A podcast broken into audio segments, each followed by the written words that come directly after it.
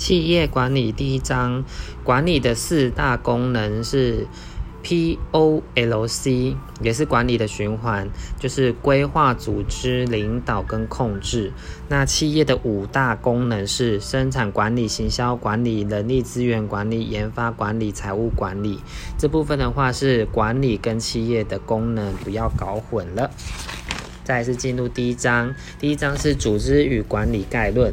组织的定义是用豆腐的来说，那就是社会实体。这四个字的话，它是具有分工的功能及分工原则。那补充的话是亚当史密斯的一九七七年所做的《国富论》。再是目标导向，目标导向就是激励理论，每个人的工作都不会重叠。接下来是组织的特性，组织的特性的话，有明确的目标，加上人员，加上特定的结构，这缺一不可。再说一次，明确的目的、人员跟特定的结构。那明确目的的话，就是目标导向；人员的话，就社会实体；特定的结构的话，就是分工明确。记住是缺一不可。再是组织的要素，这有结构面跟策略面。那结构面的话是有形的，这其中包含设备与工具、共同的目标、协调的功能、人员跟责任分配。再是策略面的部分是无形的，这是所谓的七 S。然后这有分硬性要素跟软性要素。硬性要素顾名思义就是不不轻易的改变。这其中的话有经营策略。管理制度跟组织结构这部分是不易改变的，再是软性要素是比较轻易改变的哦，是共同价值观、人员跟科学技术，还有管理风格。接下来是组织的绩效，绩效的部分要比较特别注意是效率跟效能这两个很常搞混。那效率的话就是产出除以投入，就是 output 除以 input。有一句话是把事情做好，do the things right，就是效率。那这不具方向性是一种手段。再是效能，也有人说是效果。那这个这个组织的目标达成与否，具有方向性，还就是所谓的目的。那有一句话叫做做对的事情，do the right things。那效率跟效能是独立的哦，没有任何的关联性。接下来是组织的资源，它里面有附加价值等于产出的价值去减掉处理跟投入的成本，那就是投入减掉处理等于产出。那其中的话有提到五大资源，就是五 M，五 M 的话就是 Money、Man、Material and machine and method，那其中以 man 是最重要的。那其中还有广泛的说法是时间、资讯、技术、人脉、专利跟品牌。再来是组织的系统观，是所谓的四要素哦。系统观四要素，系统观四要素就是 I P O F，它就是投入、处理、产出。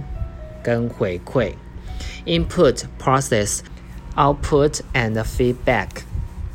接下来是组织面临的环境，那环境的话就是有分外部跟内部了。那外部的话，里面有超环境、基本环境跟直接环境。那超环境的话就是自然环境，组织是没有办法控制，这比这部分是比较不会考的。接下来是主基本环境，基本环境的话，又人称一般环境跟总体环境。那分析的工具是 PEST，等下下面会说明。那基本环境的部分的话，任何组织所面临的基本环境都是一样的。接下来是直接环境，直接环境又有人说是特定环境、任务环境、产业环境。那不同的产业所面临的呃直接环境都是不一样的哦。接下来是内部环境，这里面有组织文化、组织气候跟组织结构。那刚刚提到的 PEST 就是 Politics、Economics、Society、Technology 这四个字组成的。那管理的定义的话，其中代表人物是罗宾斯，然后他的有一些理论是他人之力跟组织的资源，例如就是五 M。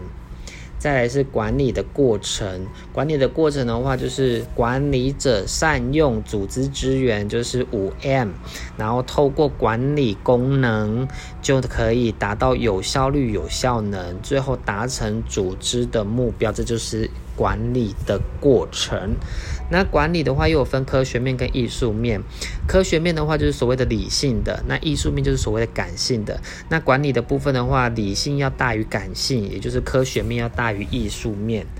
那管理普遍性需求的话是管，就是管理无所不在，就像是如果说我们今天要吃什么的话，这也是一种管理。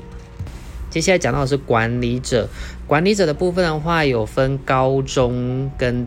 基层，那高阶的话就是最高指导方针；中阶的话就是要承上启下，将高阶的语言转换成基层听得懂的语言。那管理者的工作的话是非常重要的五颗星，这里面的话就是会探讨到顾客跟创新。那以管理功能的角度说明的话，就是。刚才所说的 P O L C，那规划的话就是 P，那其中规划里面的话有目标设定、采取行动方案，就是一种决策；再就是资源分配。第二个的话是组织，就是 O，那其中里面的话有分工原则跟部门划分，这两个合在一起就是先分后合。再就是第三个人力资源。再是领导，就是 L，L 里面包含着激励、冲突管理、沟通、组织行为，这是领导的部分。再来就是最后一个 C，控制，这里面的话就是包含评估绩效、跟维持还有改善部门的绩效。接下来是管理者的角色，这部分是非常重要的哦，考试非常多。管理者角色的话有分三类，然后十一项，就是人际角色、资讯角色、决策角色。那其中人际角色里面的话，就是有代表人物、领导者跟联络人。那其中代表人物又有人说是头脸人物。接下来是资讯角色，里面包含着监视者、传播者、发言人，这是所谓的资讯角色。接下来是决策角色，这里面有四个哦，四个里面的话就是企业家、危机处理者、资源分配者跟谈判者，这四个是决策角色。那管理者的能力的话，有分概念化能力、跟人际能力、跟技术能力。那这部分的话，以高中基层来分的话，概念化能力的话，也是以高阶是最重要的，再是中阶跟基层。那技术能力的话，是以基层是最需要的，再是中阶跟高阶。最后就是人际能力这部分的话，是每个人都非常重要的。那管理者应有的思维，管理者的话应有的思维有两个，一个是有效管理者，一个是成功管理者。有效管理者的话，就是执行管理工作是非常有效率跟有效能的。那成功管理者的话，就是有他的升迁速度及薪资来衡量，就是，但是成功管理者不一定是有效的管理者哦，他只是爬得很快，可能会拍马屁。再次探讨到专业经理人跟专业人员。那专业经理人的话，并非是专业人员哦。那专业人员的特性有以下，缺一不可。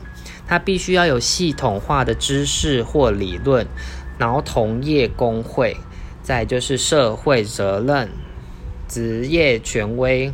或者是社会承认，再是资格鉴定，还有具有影响力，最后是明确的社会规范。那专业经理人的话是不可以是企业最重要的股东，但是可以是股东。第一章结束。